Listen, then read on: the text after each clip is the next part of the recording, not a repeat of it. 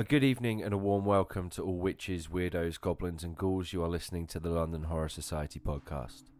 This is the podcast where we chat to people working across the genre, whether they be established or emerging, in front of or behind the camera, from first assistant director to final girl. Without any further ado, grab yourself a glass of Chianti, sit back, relax, enjoy.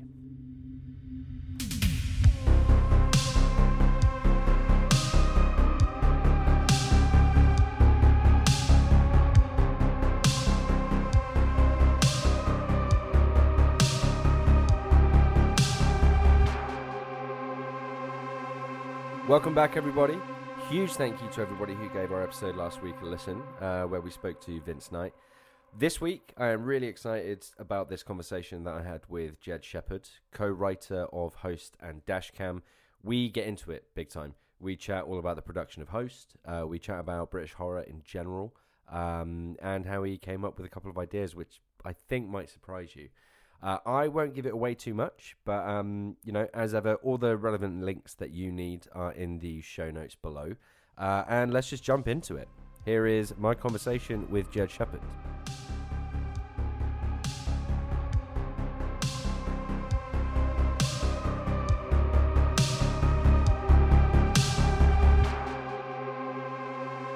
Jed Shepherd, are you a witch, weirdo, goblin, or a ghoul? Oh, I think I have more of affinity to witches. I would say. Um, I just feel like they like to kind of be solitary and and and get up to like supernatural things under the cover of darkness, and only really come out when forced.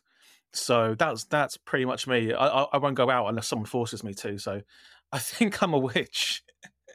yeah, that's um interesting that you put it that way. Yeah, I, um, I don't even know what a goblin would do. What does a goblin do? Just exist in holes and things. Mm, yeah, that's that's me. You say kind of being solitary, and and I kind of likened that to you know being the writer and stuff. But you do write with um, Gemma Hurley and Rob Savage as well. Is that right? Yeah, I have done. Yes, yes. Yeah, the things that people know me for uh, have been with mm-hmm. them too. Yeah. What's um yeah how how did the that writing writing partnership come about? Um. Well, I've known Rob since I think 2010 and I found him on. Um, I, I think I think he was a he was a teenager at that point. Um, found him on Twitter. He posted a one minute uh, comedy video that he entered for a competition, and uh, it, it had like one retweet and two likes, and somehow it came across my feed.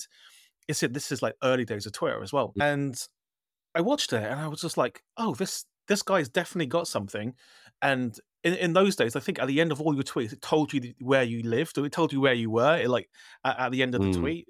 So I saw where he lived. It was South London, and I was like, "Oh, I'm in South London. I'll reach out to this guy. I, I want to start making films, basically." Mm. So, and I'd always written stuff, but never made anything. So, me and him met up for uh, maybe like a month later, met up for a pint, and that's basically been how we do things from, from that point onwards in the first conversation I, I ever had with him, I said, um, I've got an idea for a film. It's called Dawn of the Deaf, which a few years later we made into a short that mm. basically kickstarted everything after that. So I've known Rob for a long time now. We've been, he'd been searched for someone who was, you know, into horror and can, and can write. So uh, we just made a really good pairing, and like South London people sit together as well. Mm. Um, Je- uh, Gemma was a little bit different because at the start of lockdown, like two weeks into lockdown, um, we had this WhatsApp group that I started called the Quarantine Movie Club. And the yeah. Quarantine Movie Club is a uh, a WhatsApp group just with a bunch of mates. There were, there were about seventeen of us in this group, and we'd been w- watching films every every day on on you know like Net- Netflix Party it was called at the time. Yeah, uh, and yeah, just to keep us busy in lockdown. But then we ran out of films to watch. I think we watched Ghost two times, and I think we watched uh, Dirty Dancing three times. We, we, went through a Patrick Swayze phase basically, mm. and then we just decided to make make a film just with everyone that was in the WhatsApp group. So there was the producer, the uh, VFX guy, the director Rob, me, all the actors, all from this small WhatsApp group. Wow. And um, yeah, um, but then Rob hadn't met or had had a meeting, maybe a Zoom meeting or some kind of Skype meeting with Gemma on for another project, and he suggested her for this one. He was just like, "She's she's really good. This is a a film with five female leads. Much as we'd like to think that we know uh, the greatest of writing women, there's never a, a better person to write women than a woman."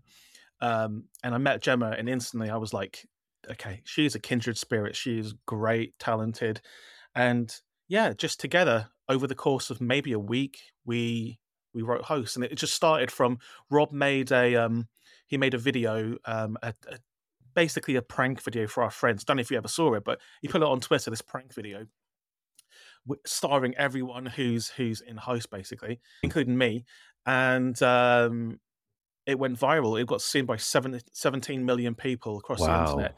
And then everyone started coming calling and said, okay, so really liked your short. When are you going to make the feature? And we were like, what short? Because the, the prank video was literally, it wasn't a, meant to be a film or anything. Yeah. So Rob calls me and he's like, okay, everyone's wanting us to make a film. Do you have any ideas? And I was just, and I was just like, uh, no, like let, let me sleep on it. So at 4.30 in the morning, I text him, Zoom seance that's it. And I went to sleep. And then the very next day, he pitched that uh, around, and we got a little bit of money to make it. Um, mm. Yeah, and all we had was Zoom seance. We were going to use our friends, uh, and yeah, it was going to be on Zoom. That that's all we had. Yeah, it's it's so refreshing to hear about Twitter being a force for good and productivity. Mm. Um, which we're not hearing an awful lot of these days. Do you know what no, I mean? But it's an absolute madhouse out there. Yeah, I posted a dog video two days ago and it got three three and a half million views. I'm just like, so is this what I have to do? Like I've been posting horror stuff for the last ten years. I post one dog video and it breaks all records that I've ever had. Yeah, yeah, yeah. Nuts. um, did you have you ever thought about like God? What if I hadn't seen that tweet? What if we'd never gone for that pint? I mean, it doesn't really bear thinking. I mean, I think what would have happened? Yeah, host wouldn't exist. Uh, mm. Dashcam wouldn't exist. Um, maybe my entire career wouldn't exist and and mm. rob's too. Um but you know th- these things are these things are just you know fated that i i think. Um potentially i would have tried to make dawn of the deaf myself and maybe it would have gone in a similar direction but i think yeah.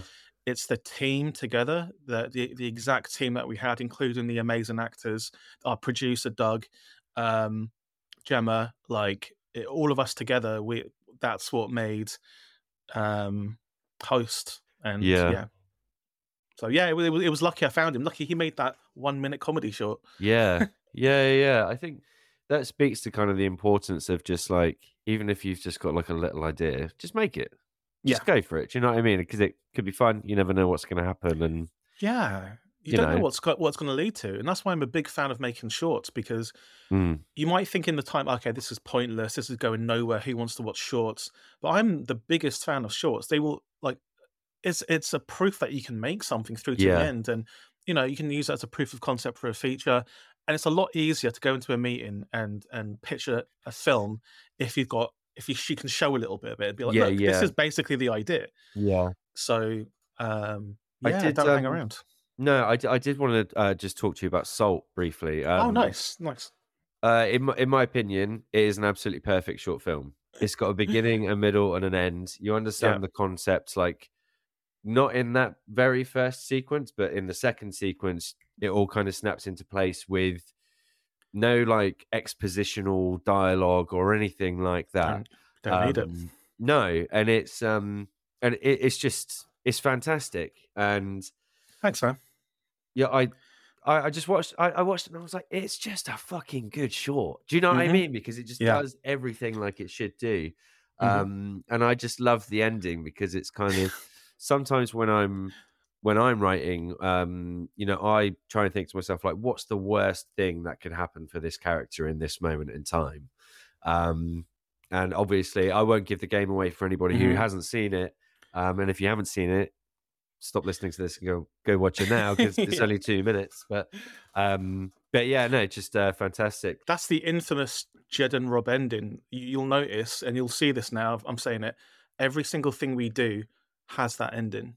Like mm. it's it's basically. I'm a big fan of ending on a question mark. Yeah. Because if it, if it's too final, no one will want to see anything more.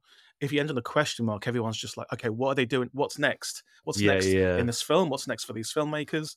So it's a little psychological trick we we kind of play. But Yeah. but I, I completely agree. Like Salt's my I think Salt might be the favorite thing like we've ever made, like over even Host, because it's so simple and um straightforward and it proves you don't need a backstory. We just drop you into the middle of the situation and Yeah. you're figuring it out as you as you, as you Mm. go along, and you've only got two minutes to do so. And yeah, again, we made it for very cheap and um, Yeah.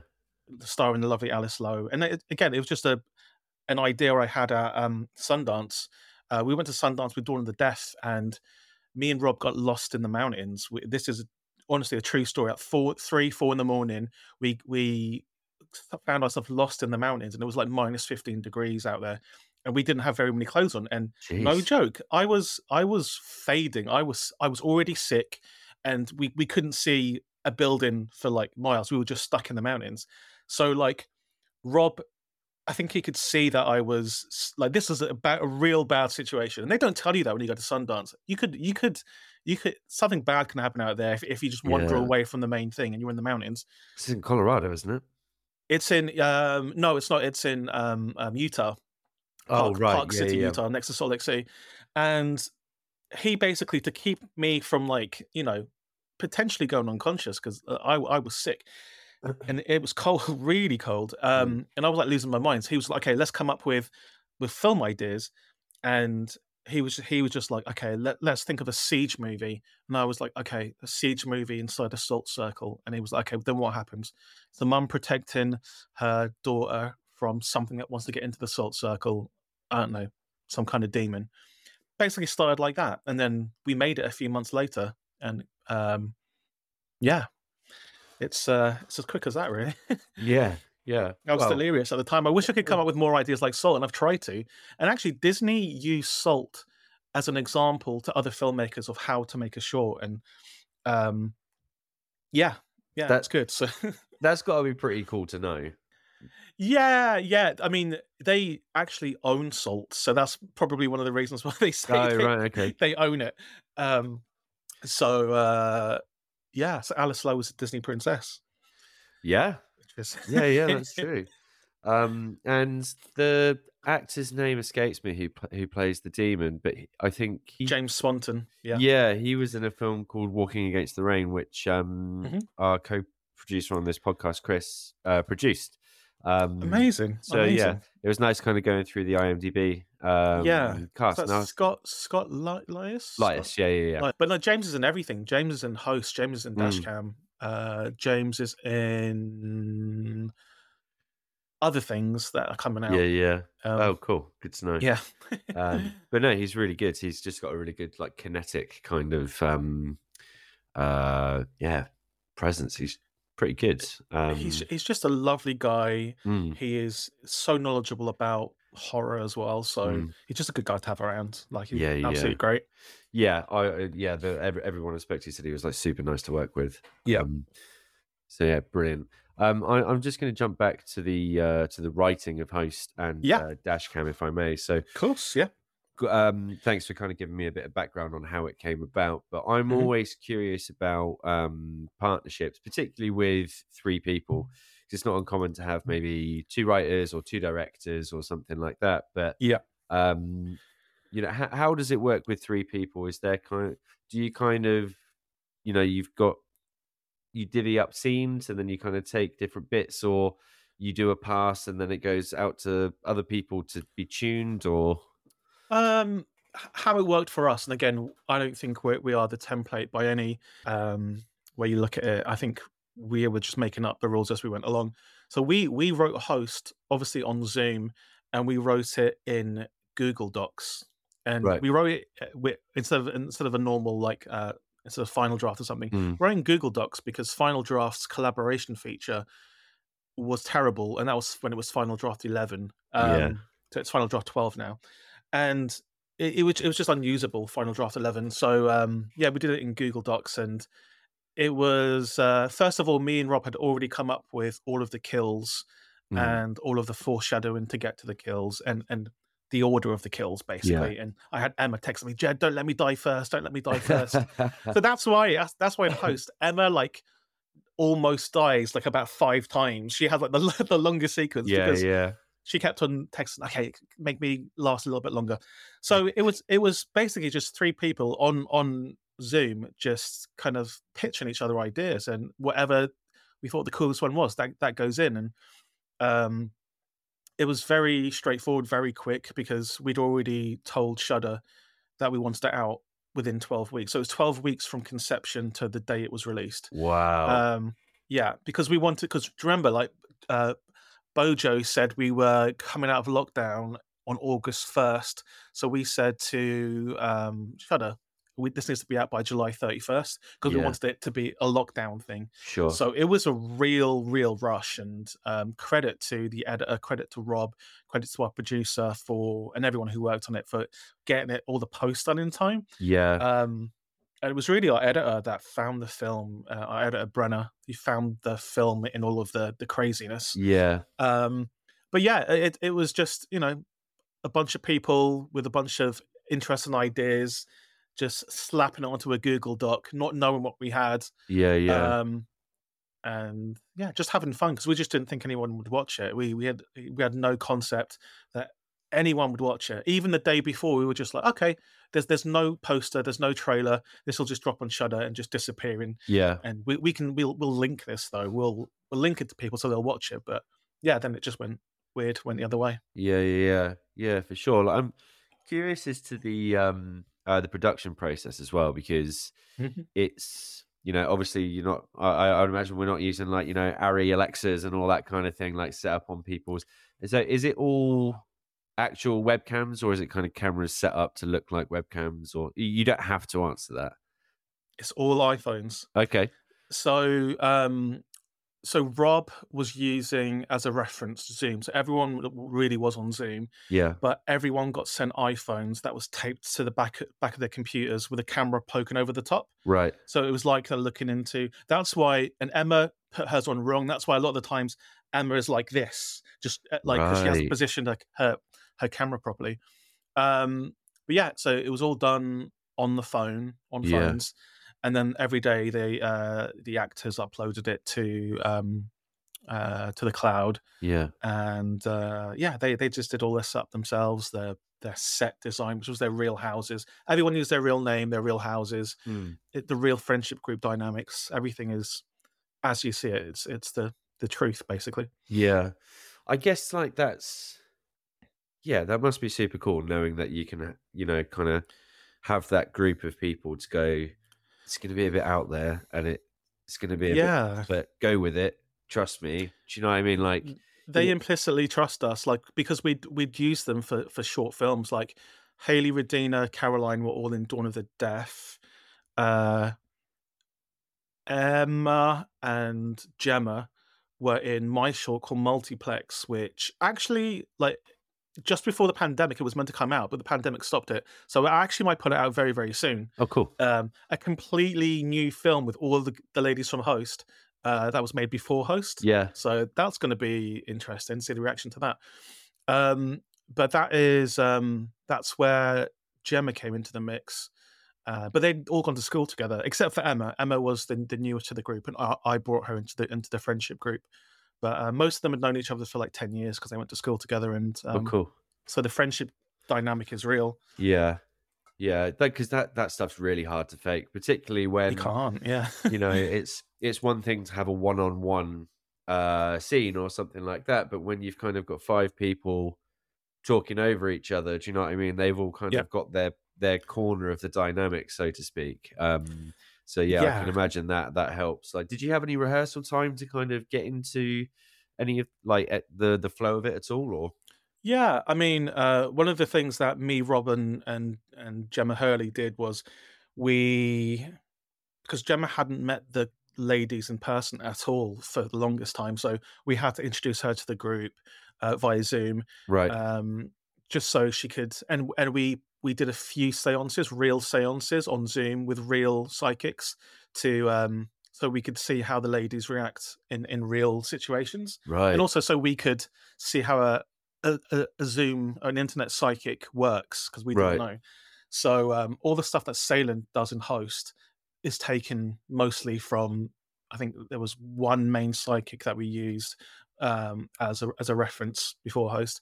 Um, but yeah, and then I don't know. I think we've done like twenty seances now, like all all in all, like before the film, during the film, and afterwards. Um, I don't know if I could do that. well, the funny like- thing is, the, the the the the cast they weren't told that Seylan was an actor. They thought she was a real psychic. Really? Because yeah, because we told them that she was a psychic. We, just hired a psychic because they knew everything was everything was real. They were real friends, so we just said this psychic's real. So they Yeah. had to go through an entire seance process from starting it to finishing it every single day. right. Um, and so yeah, so and like Robin and our producer Doug made them. You know, there was with any found footage film, there's rehearsal, rehearsal, rehearsal. Yeah, yeah. Um, then there's take, take, take, do it again, do it again, do it again, um, until the best take's done, and then the you know Robin and the editor gets together and and, and picks the best bits. Yeah. No, great. So we're obviously with the kind of uh, protracted uh, timeline because nor- normally you'd hope for lo- longer than twelve weeks on a uh, on a feature. Do you know what I mean? But um, Mhm. you know, were you kind of editing uh, a- as you go? Like, were you kind of getting the rushes up, and then that, that was was that being like kind of cut or prepped the next day, or Yeah, I mean, Rob Rob had worked with our editor Brenna Brenna Rangott, uh, lovely Australian lady. Um, Rob had worked with her before when he did some TV work, so like he knew that she was tip top. Yeah. And um, yeah, all credit to Brenna because you know with any film, like the third or like the third part of it is is editing, and she's she's as much as a writer on this. She should really get a writing credit because she is the one that kind of found the the best version of everything that that that yeah, was shot and the best version of the dialogue the best version of everything. Mm. and um and yeah but yeah she's priceless. Yeah, um and yeah and rob's a good director as well so you know he he Mm. made sure that um uh everything was was in shape. Yeah, I mean, I do have to say the way it's cut together is fantastic as well, just because there's just those long, lingering moments, and you're just holding your breath, and you just like you can kind of almost hear your own heartbeat. Do you know what I mean? And you're just Yeah. like, what's going on? I don't know where to look. Like I'm trying to figure out what. Do you know what I mean? It's it causes this really, really interesting kind of feeling of panic in a way. Do you know what I mean? Because even for us honestly man, even for us it does yeah because you know you're waiting for something to go on but when there's like five six bubbles to look at Yeah. and you're just hanging there. Do you know what i mean? It's like they're, they're fucking with me man. Do you know what i yeah uh, mean oh, we, we used every trick in the book man. We used because obviously as as you may know like like me and rob are just I, I think of myself as a horror fan first before Sure. filmmaker always. Like that I, I I wake up and i think about horror movies and like i i always try and think okay how many horror movies can i can i watch today and not get in trouble for not doing any work that that's my that is my thing every single day.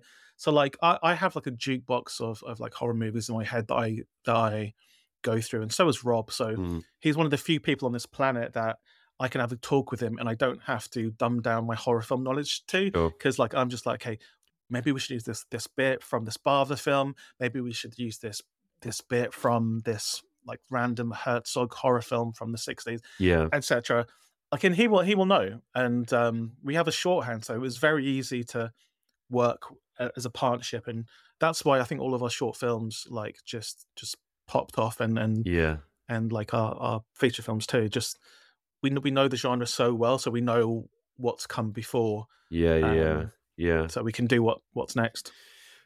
yeah no that makes sense like what um could i ask like what kind of mind frame are you in when you're kind of trying to write I, that might be a bit of a um Hmm.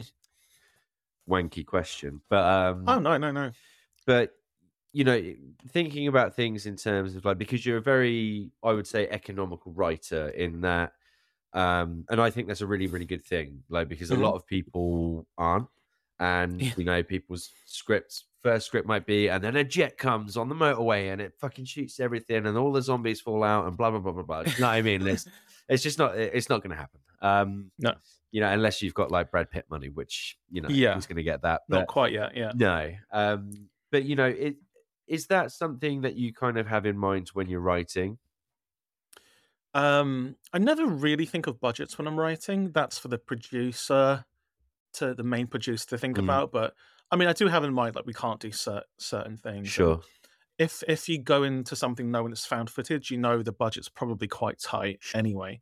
Um, so, but other th- other things that I, I'm doing potentially have have a bigger budget. This thing that I've just done that I can't talk about just yet is has a bigger budget than than most things I've been involved with. Sure. So I could think a little bit bigger, Mm. but but you know, it just comes down to the stories that you want to tell. Like I, I'm never my mindset is never looking at what other people are doing. Like right now, I'm guessing a lot of people are looking to find the next Smile or the next Sure. Barbarian or the next Megan. That doesn't cross my mind a single time. Yeah. Um, because by the time you get everything together and make that film, that phase would pass. Yeah. You just got you've just got to write what because you know on the aftermath of Host, there's been so many uh, found footage movies that have come come out that's similar to Host, Sure. and it's almost like that time's passed. Yeah. you Yeah. can't really do it. Um, but yeah, I, I'm I'm really just thinking about um, the the next. Well, what's going to keep me interested and, and the things I'm interested in right now, and Yeah.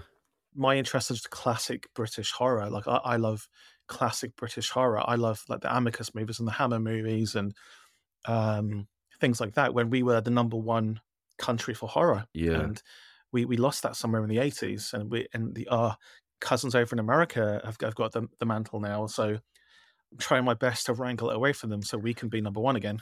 Yeah. Well, I think um, you know you've built up some. You've definitely built up some momentum for British horror. Um, Hope so. and uh, yeah, you know, it's it's something that we do talk about a lot.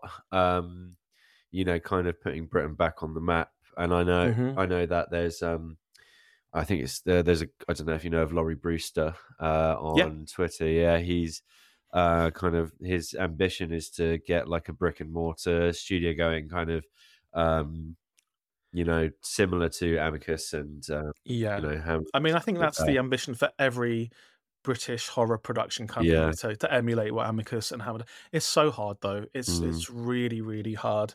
Um, and he's up in Scotland, right? yeah, it's even harder in yeah, Scotland. yeah, yeah, Um, but yeah, I mean, good good luck to everyone. I, I think what the, the first thing we need is to build the infrastructure, yeah, um, which you don't need a bricks and mortar place for that. You need the infrastructure. You need dedicated people with um, a realistic line into to the money because yeah, we in the UK we just there is no money to make horror. Like No. it's it's the last thing last thing they'll give you money for yeah, all of the, all of the places that have the money or they as soon as they see it's horror they just think it's not art um so they Yeah. don't give it to us so you know i know that if i want to make a horror film and i always do i have to go to america yeah. because you know there it's, it's blatant to see that horror makes the most money at, at the box office it's just every day this this horror's crossed the 100 million mark Yeah. you don't see this costume dramas now now crossed the 100 million No, mark it doesn't no. happen so Well, I mean, our, look at our um, industry is not going to be successful unless we we tap into what's popular. yeah. I mean, look at uh, Skinamarink, for example. Mhm.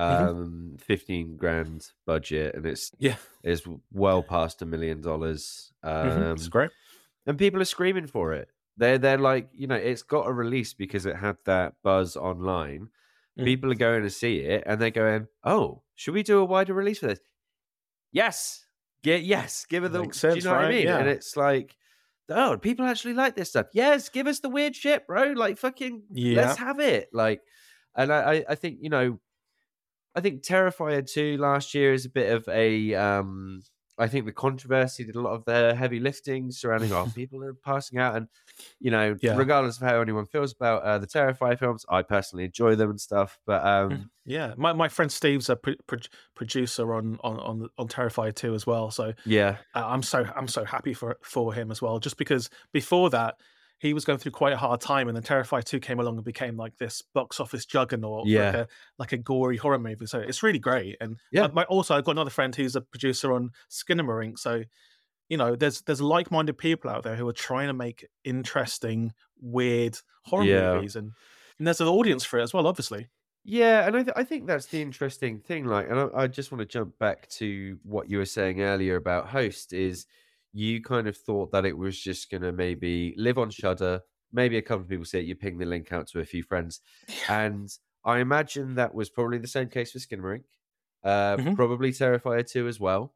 Do you know Yeah. what I mean? And it found, you know, they they kind of found these um or audiences found those films, I should say, rather than they found the audience. But um it's interesting, isn't it? Because if I think a lot of people when they're in uh pre-production or they're writing or something like that, it's you know, uh, this has got to be a film festival movie. This is Yeah. I want to win awards for this movie. Do you know what I mean? To get myself on That is the wrong mindset. yeah, completely agree. And I find Mhm. that if you just make something good, the rest will come. Do you know what I mean? Yeah, yeah. Um, Make something that you're proud of that you'd want to watch yourself. Because, like, you know, you, me, everyone we know are horror mo- movies.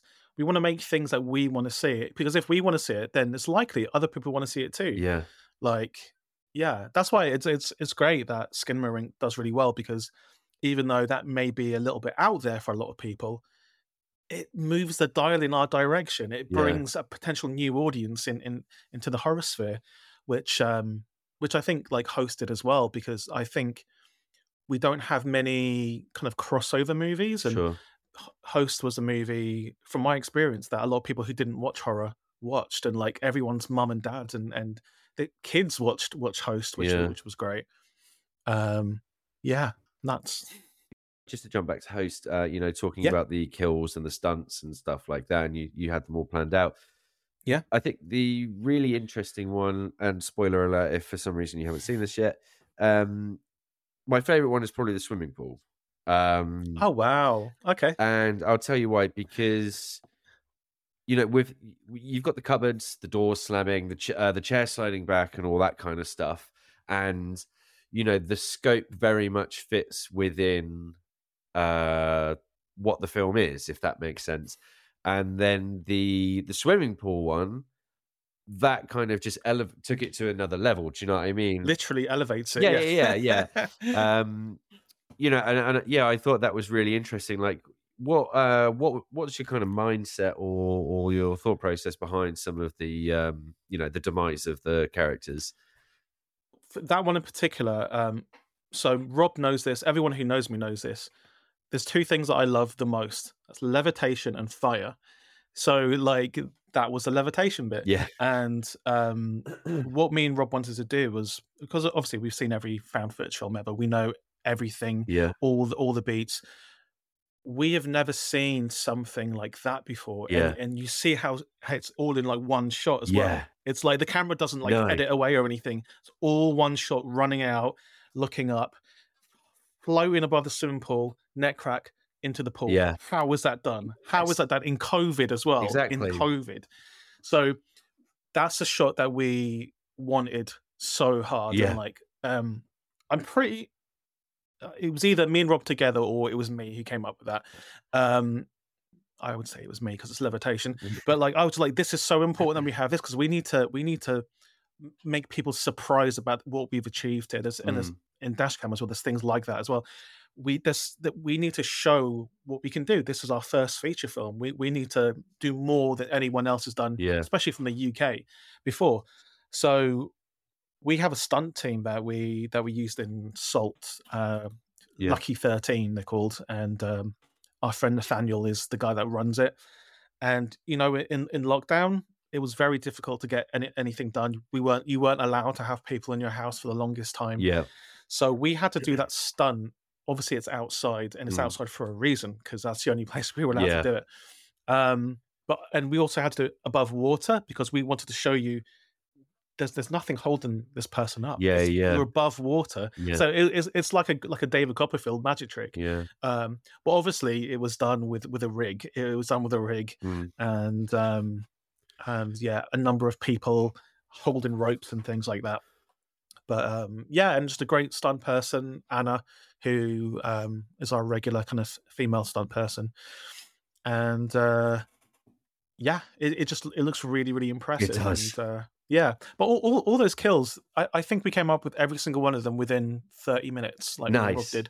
Just just just talking, just be like, okay, okay, Caroline's going to be killed like this, Emma's Mm. going to be killed like this, Radina's going to be killed like this. just like bang, bang, bang, bang, bang, bang, bang, Yeah. and then we we we didn't veer from that. We didn't change it a, a single bit. Mm. Uh, besides Emma, we had to extend, extend, extend because she was she was uh, texting me all the time. Um, so yeah, but like my like I think Caroline's Caroline's one is, is my favorite just because of the subtlety of it, like the the the the, the background we foreshadow like the background stuff, and also at the very start of Host, her face is covered in like a mud mud pack that perfectly emulates what her face looks Oh. like at the end. But by the way, all of the girls' deaths are foreshadowed in the first five minutes, like stuff they say, stuff they do. Tell they tell you how they're gonna die, and like we were just go- going back. Oh, this is so clever. Like, but we were just thinking, okay, only uh, only we will watch this movie, so we can do things like that. We Yeah. can try these things out. Um. So so yeah. So I think Caroline's one of my favorite because it's like shocking. Um. I like I like, I like the whole Emma sequence as well with the, with the, the mask turning, the mask filter turning. oh god, um, yeah, which was is yeah, that's probably the most iconic shot of Host. I think is is the mask bit that and Happy Spookies. Um. It's it's, it's weird. It's things like that that get me more than like a jump scare or something like that. Just someone's face saying like what? Get the Yeah, there, I mean, there's a there's a whole there's an art to like jump scares, and yeah, yeah. I'm always I think like they have to be earned. Mhm. So we actually planted the seed for that, like about five times throughout the throughout host until that moment with the overlay, masks and stuff. Yeah, and um, so so yeah, and then obviously that's happened to people on, on their phones and and on on Zoom. So yeah, yeah, and we were a couple of weeks into using Zoom, so we we'd seen we'd seen every glitch it can happen. yeah. Um, so yeah, it was a very organic process to do all those kills. Like we didn't second guess ourselves because we didn't have time to. Yeah, no, for sure. Yeah, I guess um yeah, the one with the background really got me because it looked like um this the same kind of physical violence as like a car crash or something. Do you know what I mean? Like that kind of that velocity and like her being like winded and trying to catch up, you know, going like help me, like like barely Yeah. squeaking out help me. Do you know what I mean?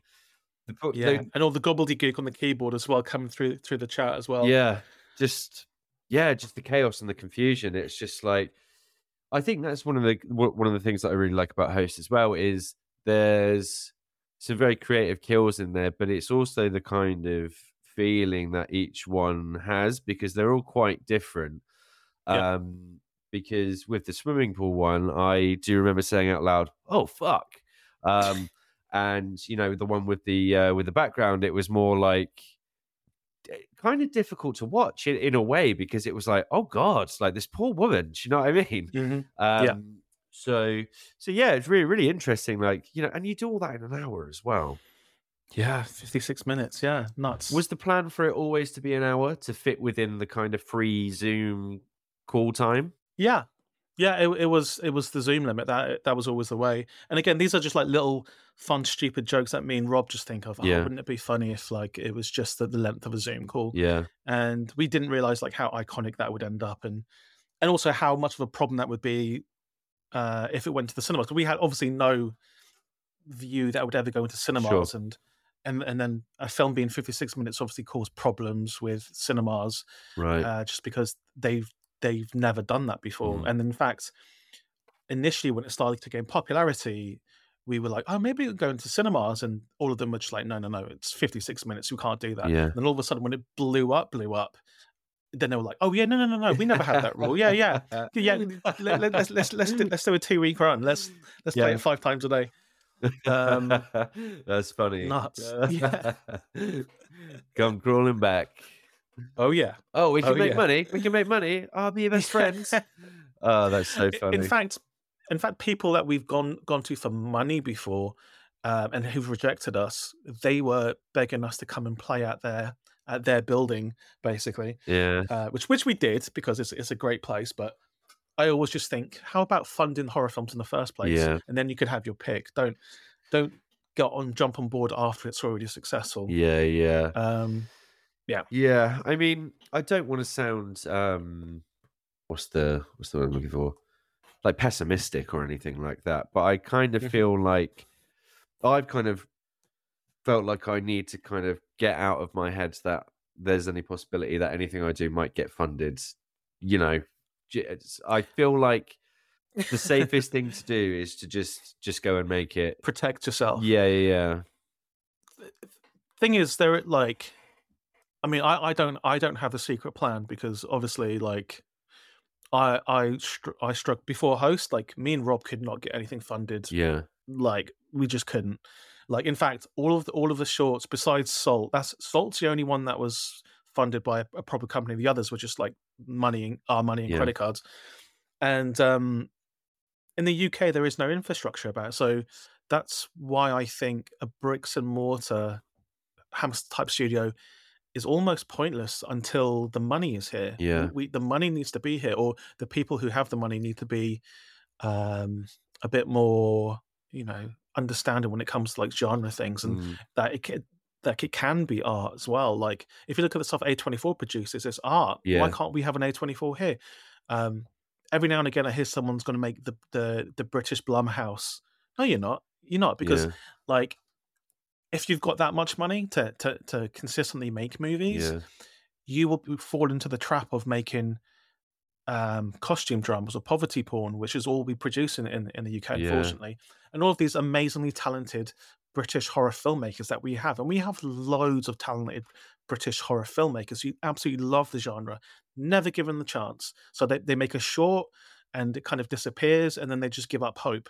Um, whereas if we were a bit like more like America or mm. France or Spain or anywhere in Asia, there's there's money for these things. Yeah, like it's it's tragic, and that that's why I I hope that one of the legacies of Host is that we'll tell the world, hey, there are some people here who really do know the genre, yeah. who can make things that cross over yeah.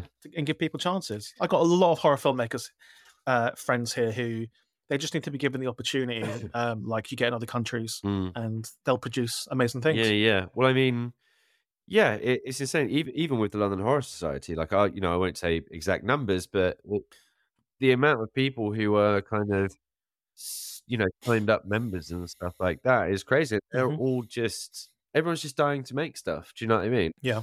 Not even really. We don't look. We don't get into horror to make money, do we? Um, but you know, it, we get into it to make stuff. Um, yeah. You know, I, I think that gradually we, I, I hope that we're going to be moving in the right direction. And I think, you know, um, big thanks in part to uh, the work of yourself, uh, Gemma, Rob.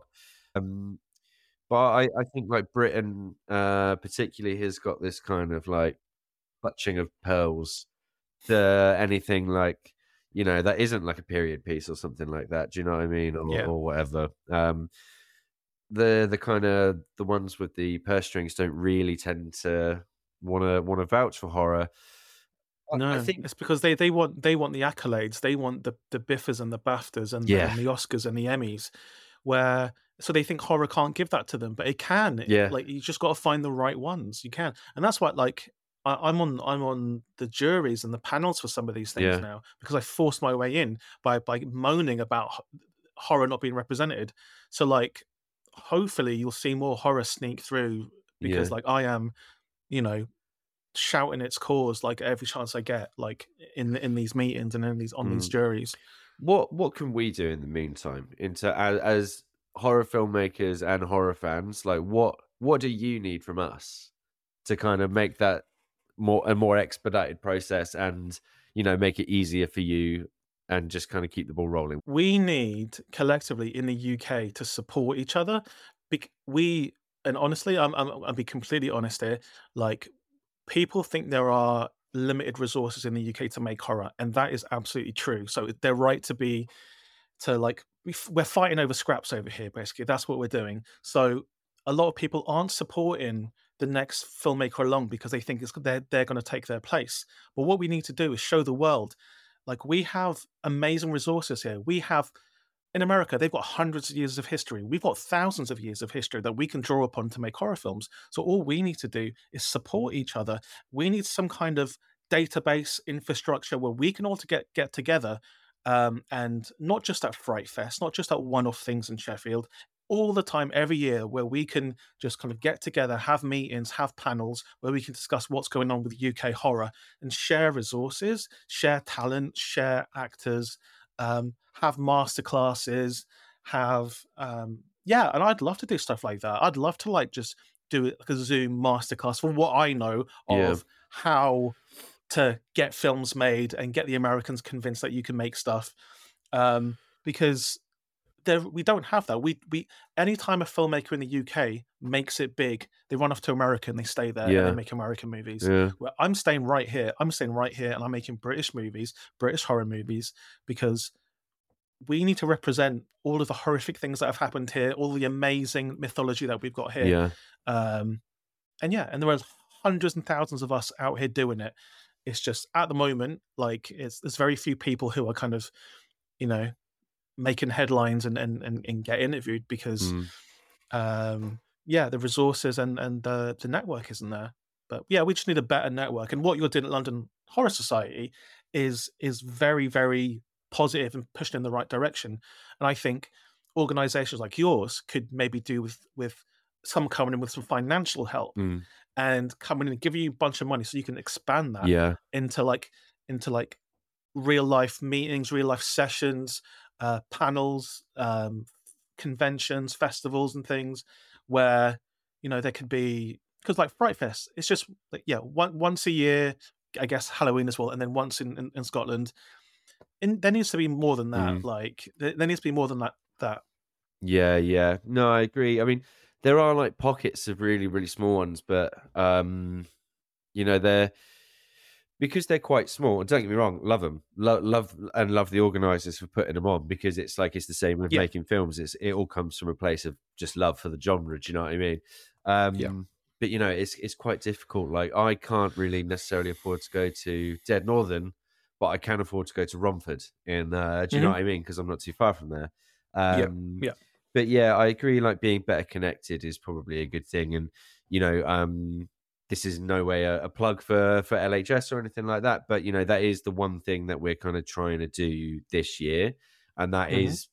our big focus. Is just like how do we kind of connect more people um how do we make it more more valuable more useful and you know a lot of that is yeah trying to do in person uh, training uh so kind of get a pe- get people uh with some hands-on experience with their camera uh with a camera and stuff That's a great that idea. Yeah.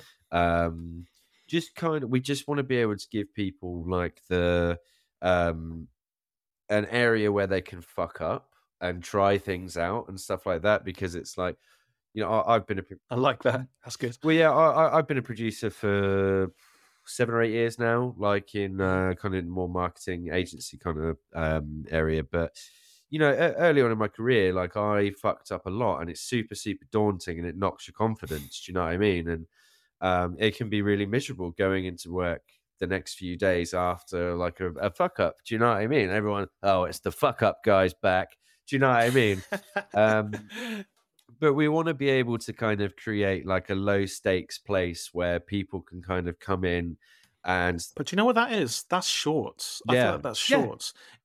All we need is some some hedge fund, some rich guy to come along and give us a guaranteed pot every year, saying, okay, twenty British filmmakers can make shorts. They can fuck. They can mess up. I mean, it has to be vetted. yeah Like it has to be curated with knowledgeable people. Yeah. When I say knowledgeable, just other filmmakers who have made stuff. Get together, pick a bunch of shorts, and then those shorts will be proof of concepts for for, for features. And I really think shorts are the the key to everything. I really, really do. Yeah. That's how me and Rob uh, started to make features. That and like Prano Bailey-Bond, she made shorts like us for ten years, and then her first film Censor absolutely smashed it out of the park. Yeah. Absolutely brilliant. So you have to, in my mind, do the shorts route first. But where do you get money for shorts? You can't just max out your credit cards. That's No. not a repeatable thing. You have to max out other people's credit cards. That's what you need to do. that's brilliant don't max out your own credit card max out somebody else's jed shepherd 2023 That exactly, and that thing is that's what Sam Raimi did. Sam Raimi went into the woods with his Mm. mates with his, with a bunch of cre- credit cards, maxed them out, and made Evil Dead. That's what we that's what we have to do. Mm, Um, but there should be a there should be a better route in where uh, where you're invested in. We need to invest in in this industry.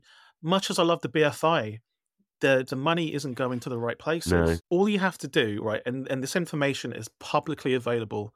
Check out all the films that they have um, put money into in the last 20 years that all that information is on their website if you Yeah. if, if you look hard enough then filter it for which ones are horror movies Mm, and then you'll see how much they invest in horror in horror movies yeah. like it's barely anything yeah. and and like much as I see all these smoke and mirrors uh, stuff about um, these schemes about investing the, into genre, Mm, they we hear see them announced, and we never see the end product of it, and, and nothing ever happens. yeah. So I am, I'm not calling out the BFI because I think they do do good work, but I'm just like they need to maybe be a little bit fairer when it comes and, and less um, discriminatory towards horror. Mm, like have someone in there that is a that knows horror knows how to find good horror and select some horror scripts take a chance because i don't know how many films that bfi um, have made that have actually even broke even. Mm,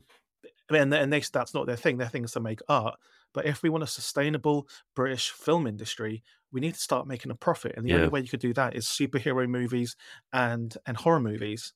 And you know we're not going to make superhero movies so let's make some horror movies yeah. Unless it's like the James Gunn style, like Brightburn or uh, or something like yeah, that. we where- we- yeah, we could do that kind of stuff. Yeah. Yeah, I think you bang on. Everything that you're saying is absolutely true. And I hope that we're moving that way. I feel like it's going to be happening. Like, regardless of how anybody feels about any of the films uh, of the last year, I personally am a big fan of, you know, 2022 and its horror films. You know, I think it's only a good thing. But those conversations are going to continue and continue and continue. Um, Yeah, and I think that you know I'm, I'm sure you read about um uh the deal that uh the writer director is that is it Zach Cregger uh Yeah. made um you know there were people offering obscene sums of money you know having not even read the script and stuff like that and you know obviously we wouldn't get that here but you know people would hopefully be able to see that it's like you know horror is a viable commodity do you know what i mean yeah, you- you'd think so. And and the thing is, every other country does Mm. besides us. I, I I think the people with the purse strings, they look at the box office and they literally just gloss over the horror. No, no, no, no. Let's let's go down to number. Oh, they're at number twenty-seven. That's costume drama. Yeah. See, it's profitable. They missed the top twenty, which is like nearly all horror in terms of return on investment. The the film that's made the most return on investment of Mm. all time is a horror movie, the Blair Witch Project. yeah like it, it, it blows my mind the incompetence of the people who make these decisions Yeah. like i get it you want to make art get to get your awards that you, you want to you want to put on a, a suit and go to an award Yeah. and hold up and make a speech about making some film about the the, the um the poor people in south london Yeah. great great cool but how about making films for um the the the rest of us yeah that that because I mean we don't the people in London the broke people in London don't want to watch films about people like us. We want to watch films that take us to another place that that that, that lift us out of misery and and shows us a, a different world. So um yeah yeah but you know I bang around about this thing thing so Yeah. often um But no, I can tell Yeah. you, I can tell you, it means a lot to you. I can, yeah, like you know, really Yeah. passionate about it, and yeah, I think we are we are going to be moving in that way, and I think, um, you know, you'll be you and you and Rob um, will be at the tip of the spear, I'm sure. Um, well we're bringing everyone with us as well that's that's the thing well, and and that's why yeah because I, I always think that you know it's it's a lonely place to be if if if you have some success and and like eh, there's no one else around you. And i i just want i really really want british horror to be seen as like the world beater again. So so i i just want to try and and and help people as much as i can and Yeah. bring people with me on, on this journey. Yeah, and it it, it comes well we have to start supporting each other. We, Yeah. we can't like i see on tw- twitter is a cesspool anyway but when i see people's films uh say at fright fest people's films come out and other people other british filmmakers slag off yeah, your fellow british horror filmmakers films on twitter Yeah. in front of people. It makes me sick. I get it. You don't you, you don't have to like it but maybe not broadcast it out there and write bad reviews for other like either don't write bad reviews either just don't write it or, or just just don't say anything at all. Just what's the point why put negativity out into the world yeah, yeah. I think people's come back to that as always. Well, I'm allowed my opinion. Of course, you are.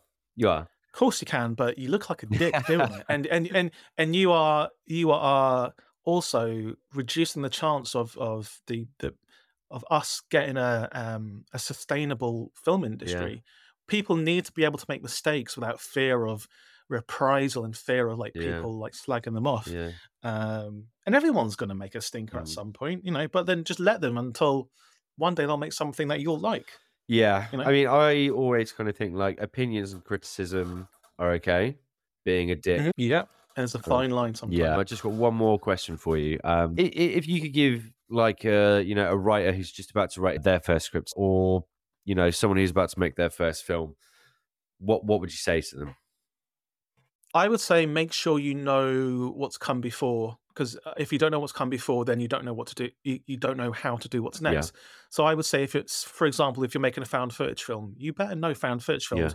You need to watch all of the main ones. Just just type in top twenty found footage films. At least watch that. At least watch Blair Witch Project, REC, um, Paranormal Activity, Post, and and just see what people have done that people have liked, and you know, do your own version of that. Like there's there's no harm in that. In fact, ho- host like we we just used the Blair Witch Project as a template. Yeah. Like everything about the Blair Witch Project was the template for host, Yeah. and and like um, Paranormal Activity, that template was Ghostwatch. Mm, Um, so you know, just see what's come before, and then you'll be in a better position to write what what's next. Um, also, then this is the the biggest piece of advice I would give to any filmmaker, British or not, is be kind to each other because there is no room, there's no reason to be negative, and and kindness is free. And if you have the opportunity to be kind to someone, just just do it because it will make their day especially in the film industry which is really cutthroat and you're surrounded by people who are trying to take you down stab you in the back at all times like if you are the one person the, the lighthouse in the dark that is you know being a positive influence on people um you can you can do great things you and i don't see why other people don't do that fucking a man. I'm just I got nothing to add. That's beautiful.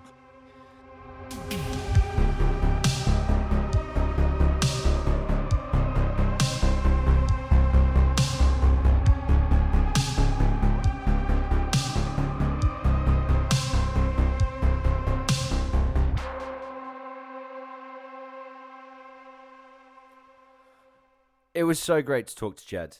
I learned a hell of a lot, and I hope that you guys did as well. Um, so interesting to hear how Salt came about. I'm glad that Jed is okay.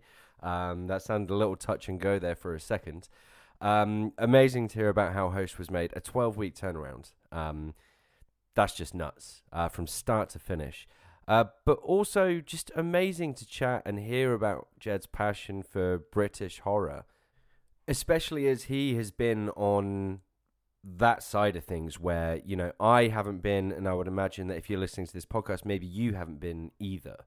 So it to me, it's incredible to kind of get that insight from somebody who really does have a uh, an understanding of it from a business perspective. But you know, uh, otherwise, I'm just fired up. Like it, it's hard not to be, um, you know, just feeling really motivated and kind of just like I've got some gas in the tank after after that conversation. And you know, I am really optimistic about British horror and making my own stuff. It just makes me want to go out there and um and, and get some stuff made. And I think it's really important to kind of just take that chance. You know, imagine if uh, Jed and Rob uh, and Gemma just hadn't got in touch with each other and never made host or dashcam or anything like that.